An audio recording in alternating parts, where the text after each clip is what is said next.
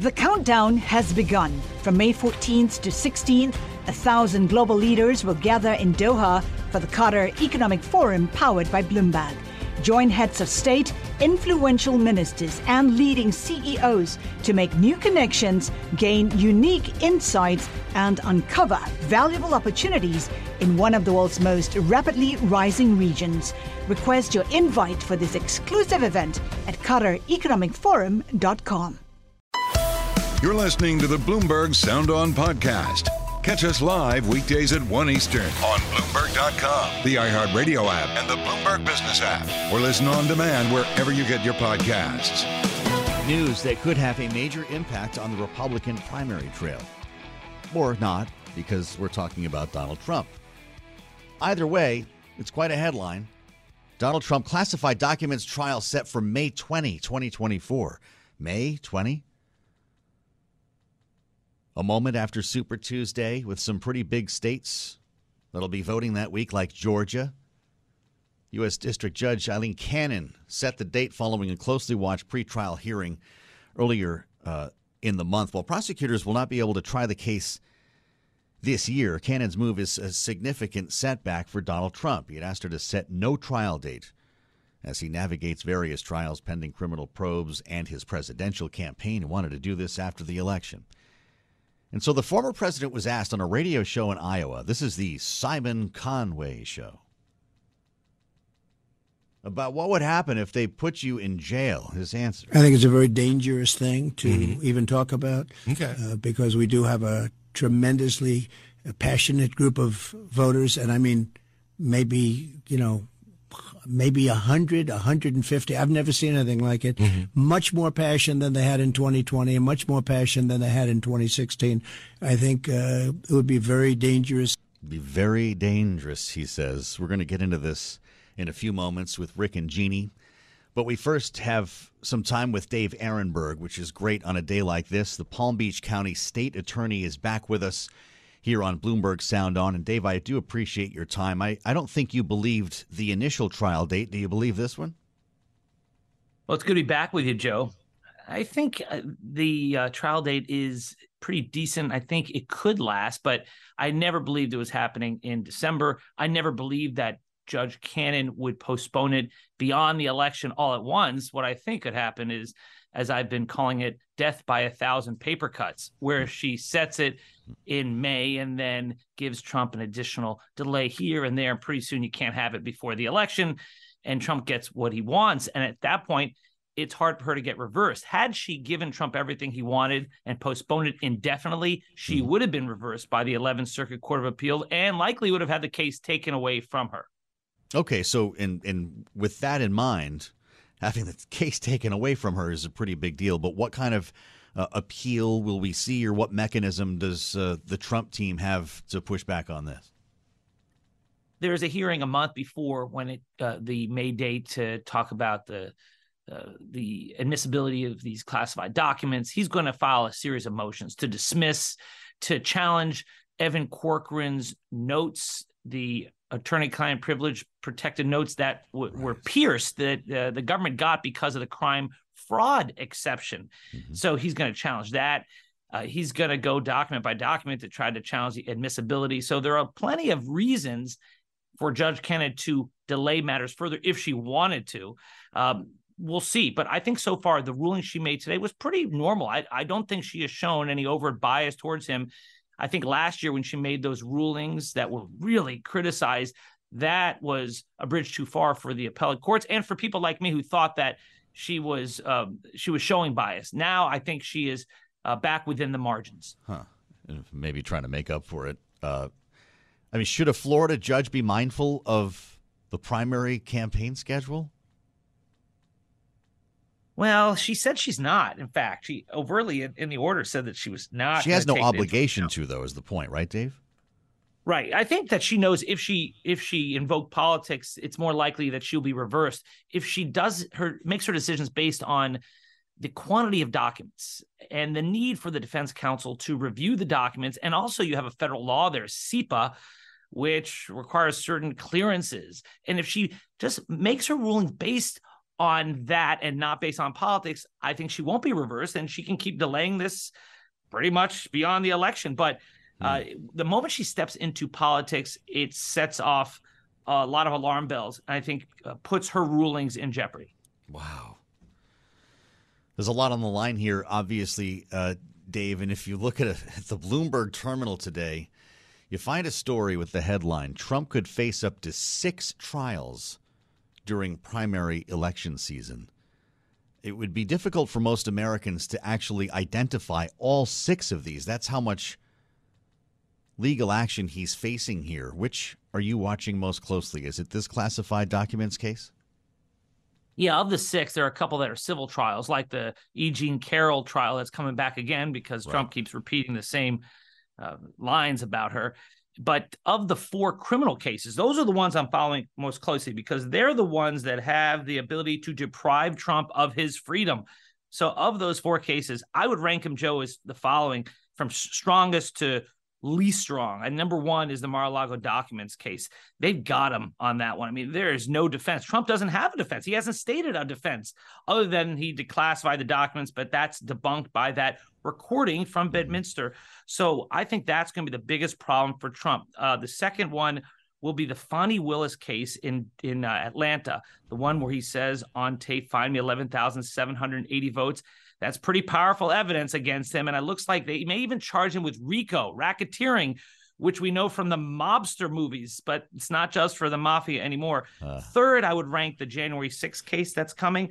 That, though, I think is the most important case because it involves the attempted overthrow of our democracy. But the evidence there is not as strong as the other two cases, in my opinion. And then fourth is the New York case, which may, ironically, Joe, go first. That's set for March, two months before the Mar a Lago documents case. You talk about the RICO charge. To think that a former president could be put away on the same charge that they got Buddy Cianci on in Providence, Rhode Island, is pretty incredible here. Uh, but with all of that said, thank you, by the way. I didn't even have to ask you to rank them, Dave. That was actually pretty incredible and, and informative. Uh, with that said, you're closest to the sun down there in Florida. Do you have a guess on when that trial begins? Well, other than May 20th, hmm. I think, uh, I still think that it is more likely than not that this trial occurs after the election. Now, for those who say that, well, that means Trump will not face the music, he's going to get away with it. No, I actually think it is more likely that the upcoming January 6th election interference case that the feds are about to file will go first. And I think it goes first because you don't have complicated classified uh, uh, documents at play. You don't have the CIPA law at play that requires lawyers to get clearances. And the setting there, the venue will be in Washington, D.C., hmm. where they're used to these kind of cases. They've already had hundreds of cases filed about this. And you have a Washington, D.C. judge who's not going to put up with any shenanigans from the defendant. They're going to want to get this case done fast. So my bet is you're going to see the Washington, D.C. case go before the Mar a Lago documents matter. Fascinating. This is great from Dave Aronberg, the Palm Beach County State Attorney. Dave, lastly, uh, you mentioned the case in Georgia. Uh, for a long time, folks were predicting that would drop if there is an indictment. Fulton County would drop in August. Do you think that's true? Absolutely. And and Fani Willis has said it's going to happen in late July or early August. It's happening. And you know how I know, Joe? It's because she said that the people in the security apparatus in the area need to be prepared for like a major announcement. Well, what do you think that is? It obviously it's going to be Donald Trump's indictment. I mean, it's not going to be an announcement of Rudy Giuliani's indictment. I mean, he's not a big deal anymore. Uh, although I do think he'll be indicted with Trump. But clearly, she's preparing people for the indictment of the former president. At the time she made the announcement, it would have been the first ever indictment of a former president. But now it's like old hat at this point. Unbelievable. Really enjoy the time uh, whenever you have it. Dave Aronberg, thanks for coming back to see us.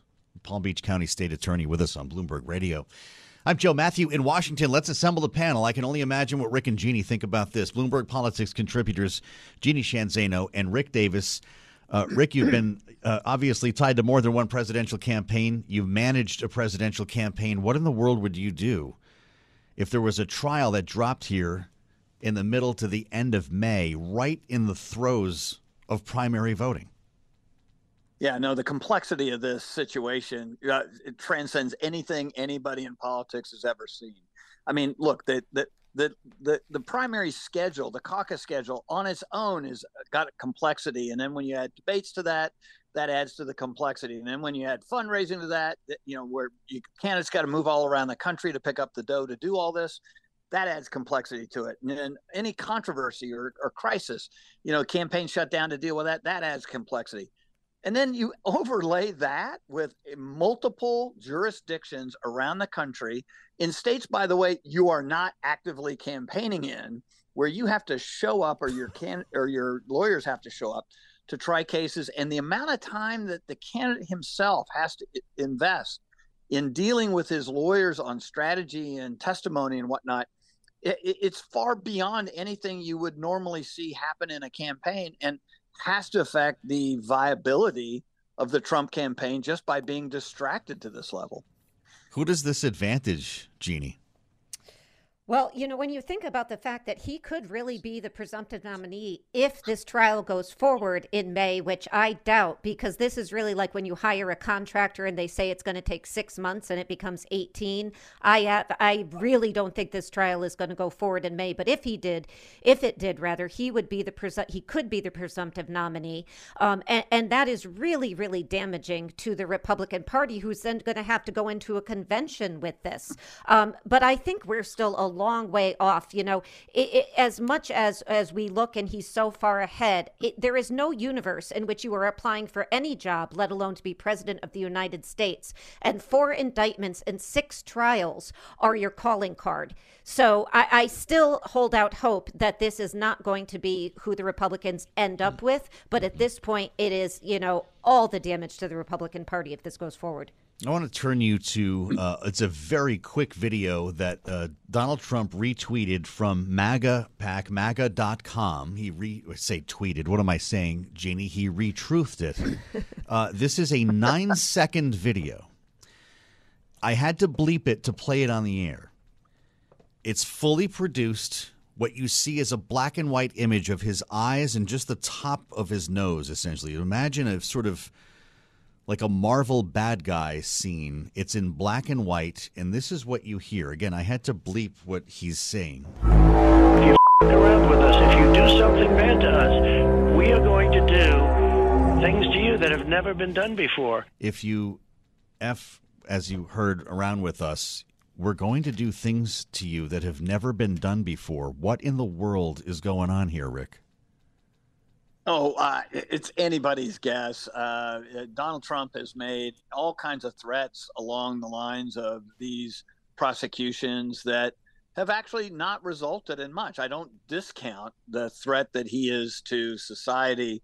Um, we've seen, you know, what he was able to conjure up on January 6th uh, in 2020. But the reality is, he said, you know, we got to hit the streets, we got to do this stuff when he was getting prosecuted in New York and and generally speaking, other than sort of uh, curiosity seekers, nobody showed up. Um, you know, we haven't seen the kind of stampede around these big legal uh, uh, events that you would have otherwise thought the militias and people that we know are partial to uh, Donald Trump. So. Yeah. Um, I, don't want to. I don't want to diminish it. Uh, it's obviously, you know, a dog whistle for violence. Um, mm-hmm. But I'm just wondering if uh, all these prosecutions on January 6th uh, perpetrators uh, have maybe dulled the movement a bit, and you know people think twice about hitting the streets before you know whenever Donald yeah. Trump asks them to.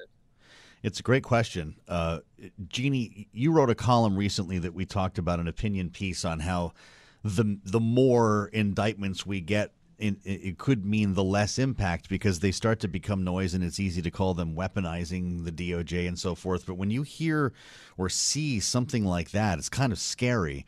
Uh, is he trying to mobilize the MAGA base so he can keep raising money, or is he actually trying to get someone to do something stupid? I think he's trying to get exactly what he got on January 6th, exactly what he called for with the stand back, stand by to the Proud Boys. He is trying to do that again. This is all a part of his, uh, you know, sort of quest to say that you are either with the Biden, as he calls it, DOJ, weaponized DOJ, or you are with me. Um, you know, and I do hope that Rick is right because we did see the indictments in Manhattan and Miami when he called for similar protests, and just about the only one who showed up, besides a few, you know, interested parties, was Marjorie Taylor Greene, and she left promptly because she was by herself. A great dive with Jeannie Sheehan Zaino and Rick Davis, Bloomberg Politics contributors. This is Bloomberg. Collaborate for a greener future at the Bloomberg Green Festival, a groundbreaking celebration of the thinkers, doers, and innovators leading the way. From design and culture to technology, science, and entertainment. Hear from inspirational speakers and immerse yourself in climate solutions. July 10th through 13th in Seattle. Title sponsor Amazon. Official airline Alaska Airlines. Get 20% off using promo code radio20 at bloomberglive.com slash green festival. You're listening to the Bloomberg Sound On podcast. Catch the program live weekdays at 1 Eastern on Bloomberg Radio, the TuneIn app, Bloomberg.com, and the Bloomberg Business app. You can also listen live on Amazon Alexa from our flagship New York station. Just say, Alexa, play Bloomberg 1130. We talked yesterday, we took a deep dive on AI. Yes. And I guess that was a prescient conversation because today the White House is having a conversation about AI. I'm just not sure what's going to come of it. Yeah, we were talking yesterday about how the speed of AI technology is very rapid. It's moving very quickly. Mm-hmm. The speed of the Washington response to it seems to be moving a little bit slower, but President Biden seems like he's trying to kick it into gear. He gave remarks earlier this afternoon. He says yeah. he's going to work with both parties to try to get legislation and regulation done. It's just a question of timing, Joe. Well, that's true, and he spoke to those rapid changes a short time ago. We'll see more technology change in the next 10 years, or even in the next few years, than we've seen in the last 50 years. That has been an astounding revelation to me, quite frankly. Artificial intelligence is going to transform the lives of people around the world. The group here will be critical in shepherding that innovation with responsibility and safety by design to earn the trust of Americans that group here, as he puts it, is quite the list. Amazon, Alphabet, Meta, Microsoft, OpenAI, mm-hmm. a couple of fledgling companies you may have heard of. yeah, fledgling. Uh, and you know your favorite buzzword, safeguards. mm-hmm. Heard that a lot of times today, and they're voluntary. So there are questions about whether this actually adds up to anything. I'm guessing Senator Cassidy has an opinion on that. I would guess so as well. The gentleman from Louisiana is with us, Senator Bill Cassidy. Welcome back to Bloomberg hey, Joe, Radio. Well, I, absolutely. I mean, I think of you as a doctor, so you're smarter than I am already. Do you understand how AI works and, and how Washington should address it? Well, um, I one, thanks for the compliment. Probably not true.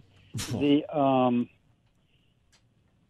I don't understand how AI works. Well, I do in the sense that imagine that you could simultaneously or almost simultaneously be able to analyze whatever had been exposed to you in your life at the same time.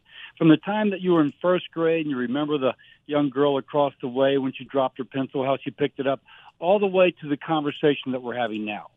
Now, if we can think about that simultaneously almost, being able to integrate all that information, that's how I think of AI.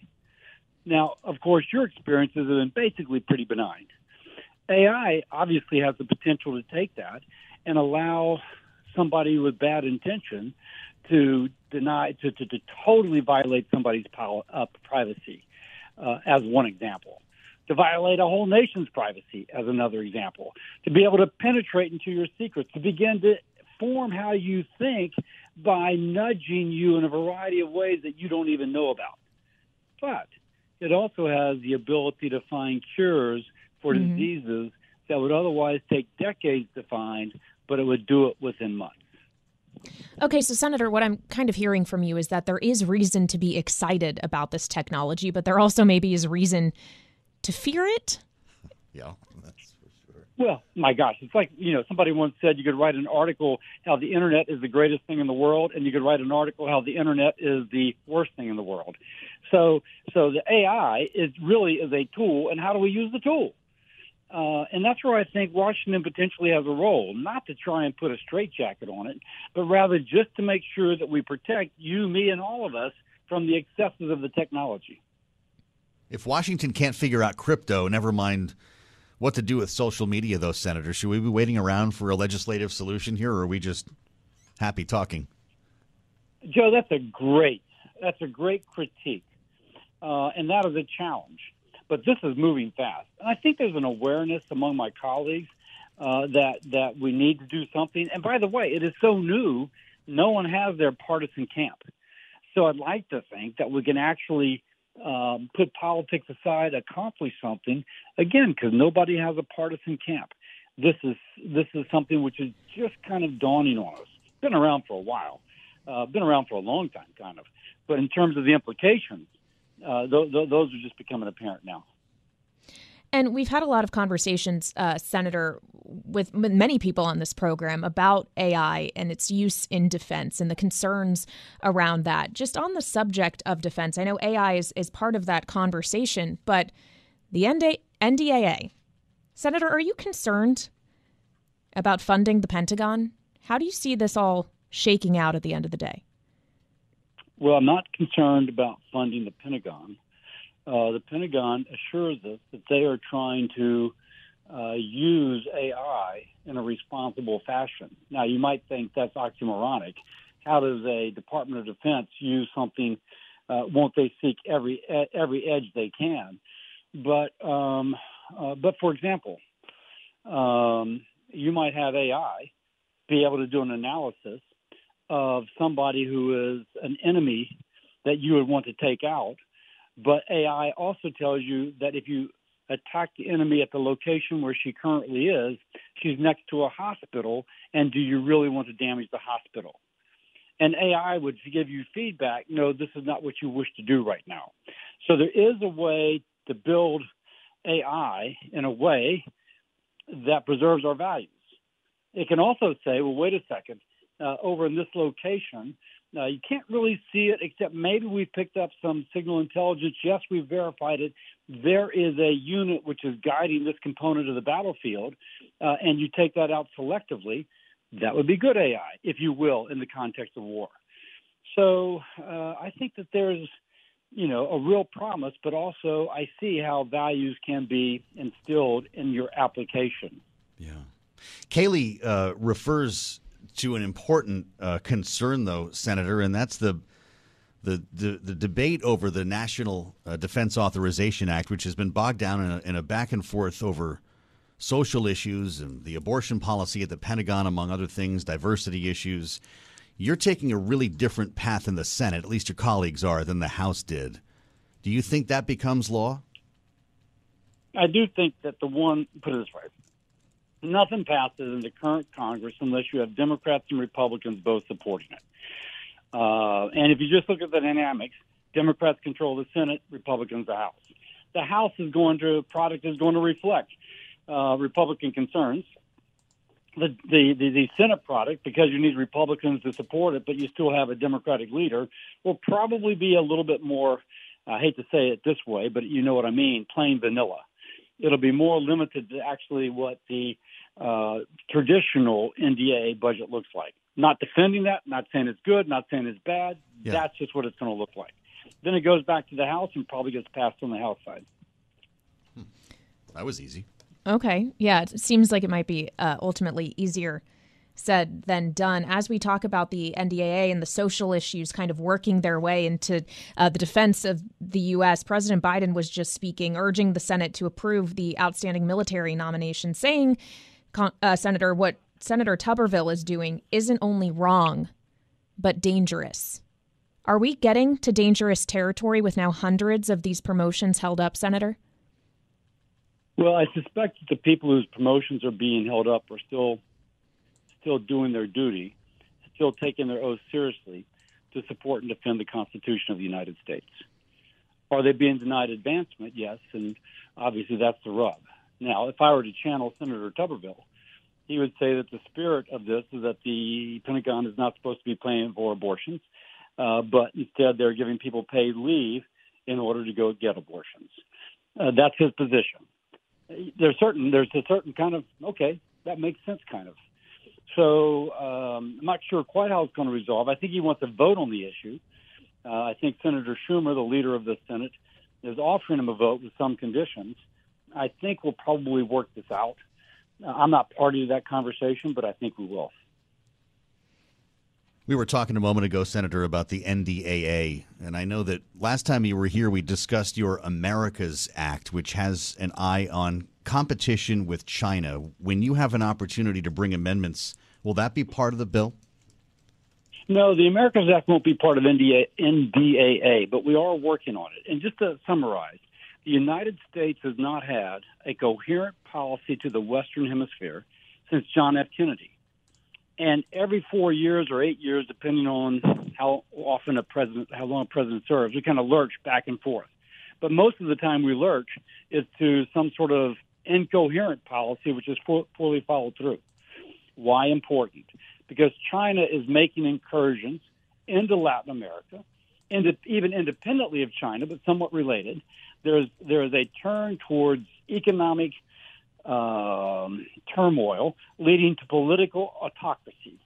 And that is unleashing millions of people coming from Central and South America into the United States.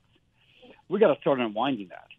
Our Americas Act uh, uses American values, the possibility of trade elevating living, living standards to the benefit of, um, of those of us in the United States to those of us who are in Latin America in a way which um, goes after corruption, encourages investment, encourages trade, um, and encourages meeting human needs in the United States. Uh, we've got bipartisan support. Michael Bennet's my co-lead, the, the senator from Colorado. We're building out more support. We need a coherent policy. We think the Americas Act is that coherent policy. All right, Senator, I'm so glad we had some time to speak with you on substantive policy today. But just given the day that it is, this Friday, ahead of a weekend of a double feature movie marathon for many moviegoers, would you like to weigh in on the Senate debate of Oppenheimer versus Barbie, Senator? Well, you know, I'm kind of a, I'm kind of an Oppenheimer kind of guy, uh, and all my daughters are a little bit old for Barbie, uh, so uh, I'll probably go with Oppenheimer. Uh, okay. But you know, it's, it's, it's kind of a fun debate. I thought the answer, Senator, I thought the right answer was both. That's what I thought you were going to say. Well, hey, you know, I got to be honest. Anybody that looks at what I do in life would say, not really a Barbie guy. Fair enough. Senator, thanks for coming in. And I hope things are well in Louisiana. Republican Senator Bill Cassidy with us here on Bloomberg Sound On. The countdown has begun. From May 14th to 16th, a thousand global leaders will gather in Doha for the Qatar Economic Forum powered by Bloomberg. Join heads of state, influential ministers, and leading CEOs to make new connections, gain unique insights, and uncover valuable opportunities in one of the world's most rapidly rising regions. Request your invite for this exclusive event at QatarEconomicForum.com. You're listening to the Bloomberg Sound On Podcast. Catch us live weekdays at 1 Eastern on Bloomberg.com, the iHeartRadio app, and the Bloomberg Business app, or listen on demand wherever you get your podcasts. Interesting, uh, the idea of a no labels or unity candidate. We started the week with this conversation on Monday, Kailey, when Joe Manchin and Jon Huntsman went to New Hampshire. Yep. The idea that maybe half of the electorate, according to one poll this week, might consider voting for a third party candidate and everyone's in a lather about this and who it might impact if it happens. We talked to uh, Pat McCrory, the former governor of North Carolina. He's national co chair of No Labels. And he made a little bit of news. He told us they were going to wait till Super Tuesday to decide yep. if they were going to run a candidate. And he doesn't buy the conventional wisdom, as we heard. The historians are all saying, the pundit historians are all going, well, there's no way a third party could win. Well, there's never been a circumstance where the two parties – and the leading candidates have been so far uh, disconnected with the majority of American people. Yeah. And, you know, people well, are looking for, I think, right now, a voice of common sense, a voice of leadership, a, a voice of bringing people together. But it's interesting how the, the whole idea changes when you put a name on it, doesn't it? Yes. Yeah. Well, at least it does, according to this Monmouth University poll that mm-hmm. came out yesterday you could a, have a generic situation. In a generic situation, you have 30% of people that were polled that would definitely or probably support a third party ticket. Which sounds significant, right? And that's what we've kind of known until now. Right. Then you make that third party ticket, Manchin and Huntsman. and uh, 2% would definitely support that ticket. 14% probably would. So it is, what, half the Yeah. number? And 44% definitely Definitely not. would not. So maybe something called candidate quality does matter in this case as well. It changes the entire picture. But that's the problem with a lot of hypotheticals when you look at the, the generic matchup or so. It, it doesn't really tell us a lot. And that's why we wanted to spend some time with Ryan Teague, Beckwith Bloomberg politics reporter, no stranger to polls or this particular story. Even again, you mentioned this is Monmouth University, and they did this uh, quite recently here, July 12 to 17. Uh, good to see you, Ryan. Th- this is not an, an unusual phenomenon in, in, in polling when you put something generic up against an actual name. this is an idea that uh, uh, people love. They love the idea, just as they used to love the idea of an outsider businessman running for president. Um, when, until you put a name on it, and in fact, I would point out that it has happened before. Abraham Lincoln chose Andrew Johnson, a Southern Democrat, Mhm. and ran as a Unity Party ticket, not as a Republican for reelection. And uh, and and won. It may have helped him win. I, I don't really know because it's hard to go back and see what made someone win way back then. But it was also an unmitigated disaster. Andrew Johnson showed up drunk to his own vice presidential inauguration and turned out to be one of the worst presidents in history. But but But I got him. the idea got him over the finish line. What could go wrong? The uh, the idea is attractive, and people like that. The problem is, uh, and and and John McCain thought about this. He really wanted to have Joe Lieberman, but as soon as you get down to brass tacks and you start saying, "Well, okay, what?" How would people from the one party respond to Joe Lieberman being the vice president? Not a chance. it, it, it just becomes uh, hard. It just becomes really hard. And especially for the exact reasons that they're citing that we're so polarized. Um, and I found that interesting in the poll. They asked, would you vote for uh, Joe Manchin with uh, Jon Huntsman as his running mate? And then they also flipped it and said, would you vote for Mhm. Jon Huntsman with Joe Manchin as his running mate?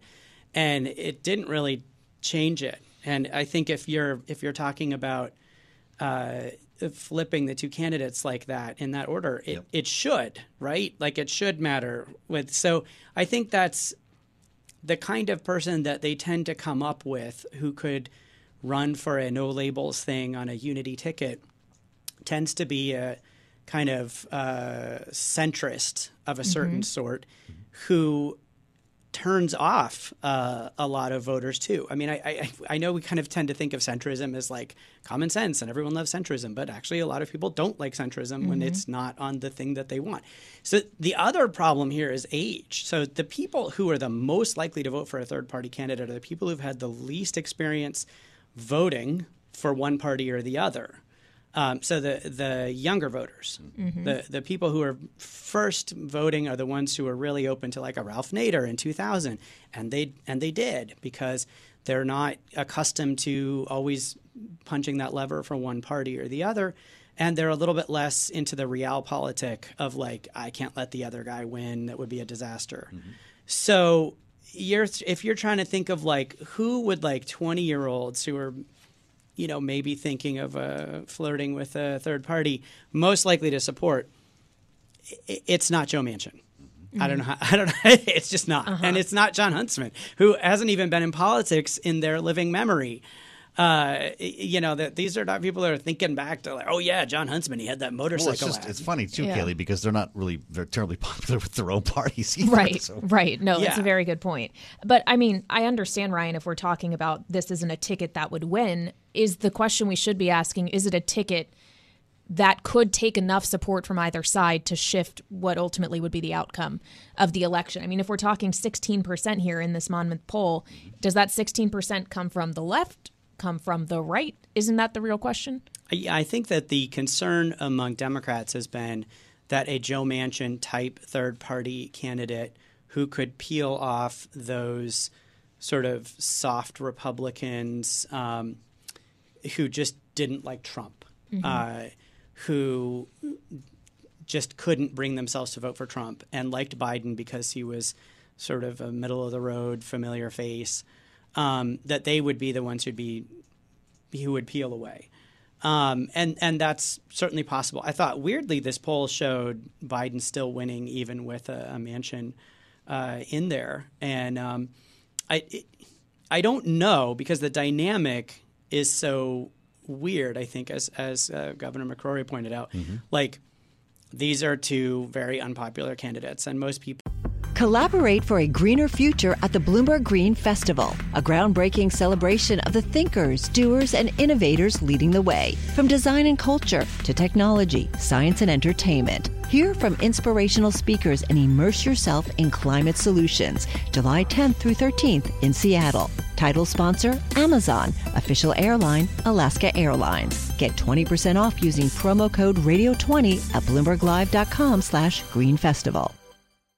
who are going to be voting in 2024, if they are the nominees, uh, are going to be voting against one yes, of them. right. Not and, for and they them, all wish right? they had someone else. Yeah, and so putting someone else up and saying, "Oh, well, you could vote for this person, but it might make the person that you most don't want to win win." Right. I don't know that that has the same. Uh, I, I I don't know that that changes your calculus. This I- also runs a little bit against the grain of that that a unity candidate or a no labels candidate would only come out of Biden's Mhm. lead. It's kind of a wash when you look at this poll, right? Or at least it would be less yeah, I thought this poll was make it out was so, somewhat reassuring for Democrats. Isn't that, something? that this might not. But everyone be... thinks they have this figured out already, even though we're not even talking about a candidate. Which is Oh yeah, it's I kind of mean, funny. This is all. If we, we also had a story today about oh they're planning for a contested convention. I Yes, thought, right. Man, that every four years Every we have four this years. like oh maybe there'll be a third party guy, who and we runs. all wish it would be true. maybe there'll be a contested convention, and, So- and it's not going to happen. Earlier in the week, we talked to Mick Mulvaney about this idea. He had really specific thoughts on this, Kailey. The idea of a third party candidate, Mhm. former congressman, former acting, of Yeah. course, White House chief of staff. He did, and it was a thought we've heard before. He thinks The Rock, as in Dwayne The Rock Johnson, could potentially be a viable presidential He candidate in mentioned the future. Oprah as well. He did. Those were the two. Here's how he put it. I don't think, and I told them this, so I'm not, I'm not, I'm not breaking new ground here. That unless they Pat go with somebody this. outside of politics, an Oprah Winfrey, a Dwayne the Rock Johnson, somebody like that, I, th- I don't think they have a chance of winning, but they certainly have a chance of influencing the outcome. Uh-huh. That's what I'm talking now. Imagine this campaign event. Ryan Teague Beckwith. Can you smell what The Rock is cooking? You know, I actually have written about this because The Rock um, loves to Of course periodically say that maybe he might run for president one day, and um, and you know you can't like dismiss these things anymore because Trump played that card for like 20 Mhm. years. Every four years, Trump That's would right. say maybe he was going to run, and no one wouldn't thought it actually would do it. happen. Um, and the and so I I went through to try to see like what has The Rock ever said about any political issue, and he's basically uh, like you would get a, more of a political platform out of a Hallmark greeting card. Well, you, know, you know. it's he really um, he's very smart in that this that he says basically nothing while maybe sounding like he's sort of saying something and and he always get that could the rock run for president headline if you google that you will literally find six stories with that exact headline um, you know so who knows he's So he's been to bo- i think if i recall correctly he's been to both the republican and democratic Yeah, conventions that's right. at Don't different even know what party. See, he's made for this. He did Right. endorse Biden in 2020. That's a good point. Most that was a different message. Absolutely. But I think that the uh, the the problem would be that everybody loves The Rock until Yeah. he starts saying what he thinks about abortion. Mm. And also, Oh, I mean, I think if you look at his movies, he doesn't want to be disliked by anyone. Right. That's he never true. plays the villain. Right. He doesn't. He he plays the same. well, not anymore. That's you know the old You days. yes. with the great one, Ryan Teague Beckwith. Thank you for coming to see us. We do this every week with Ryan. I love this conversation. Bloomberg Politics reporter. Forgive me, Kailey. You're listening to the Bloomberg Sound On podcast. Catch the program live weekdays at 1 Eastern on Bloomberg Radio, the TuneIn app, Bloomberg.com, and the Bloomberg Business app. You can also listen live on Amazon Alexa from our flagship New York station. Just say, Alexa, play Bloomberg 1130. So we just got numbers on Barbie. This is huge. This is big business right here. That's a big number. $22.3 million just in early screenings. That's before the weekend. Yes. 22.3 million. That's that puts it ahead of Guardians of the Galaxy, Top Gun. These Yeah. are the biggest grossing. So is it? The, it's already the biggest grossing movie of the year if it continues on that track. Yeah, it could be. And just to put this in context, because of course this isn't just Barbie's weekend, Joe. Well, no. It's Barbenheimer weekend. No, we know this. Oppenheimer brought in $10.5 million Wow, on Thursday less evening. than half Barbie. Yeah. I guess, well, geez.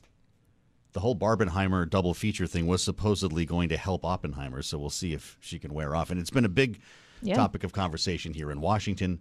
And on- Strangely, in the Senate for some reason. Indeed. They're, they're obsessed with Barbenheimer or which one you are, right? You- Mhm. If you just scroll the memes on Twitter, and of course, you had to ask Senator Bill Cassidy this, Yes. the Republican from Louisiana. Well, you know, I got to be honest. Anybody that looks at what I do in life would say, not really a Barbie guy. well, but he said he was open to it. Last evening on Balance of Power, we talked to uh, Senator Warner, Senator Mark Warner, Democrat from Virginia, who had already posted his meme Yes. of him as Oppenheimer. I work in the only place in America being a gang member is a good thing means I'm part of every bipartisan group. So I can go from my aspirational, you know, coolness of Barbie to the hard choices you have to make as Oppenheimer. So s- sign me up for the double feature. He really thought that through, didn't he? He did. I mean, that is a politician speaking, Joe. Uh, absolutely, yes. I don't know how this creeped in. The staff members must be obsessed with this because I feel like the lawmakers are just sort of trying to catch up. Yeah. Are you gonna? You're going to see it this weekend? Do we have a plan? I'm going to try. You're going to try to see, Bar- but not both of them. No, I, I do want to see both. gonna I not- just don't know if I can do it back it's over to three back. hours long. The Oppenheimer. Yeah, I'm not but sure how the long National Association of Theater Owners thinks 200,000 people will see both on the same day. That's weird. Is this Aqua I hear? Well, I know where you're coming from, Kailey Leinz. I am beaming from ear to ear in the studio. All right, we're throwing this to New York next with apologies to the Business Week crew. I'll meet you, Kailey, later on Balance of Power on Bloomberg TV. In the meantime, enjoy the earworm. Thanks for listening to the Sound On podcast. Make sure to subscribe if you haven't already at Apple, Spotify, and anywhere else you get your podcasts. And you can find us live every weekday from Washington, D.C. at 1 p.m. Eastern Time at Bloomberg.com.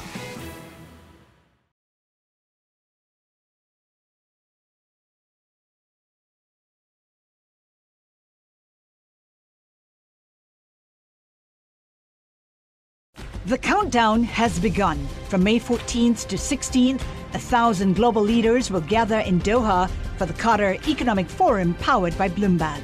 Join heads of state, influential ministers, and leading CEOs to make new connections, gain unique insights, and uncover valuable opportunities in one of the world's most rapidly rising regions.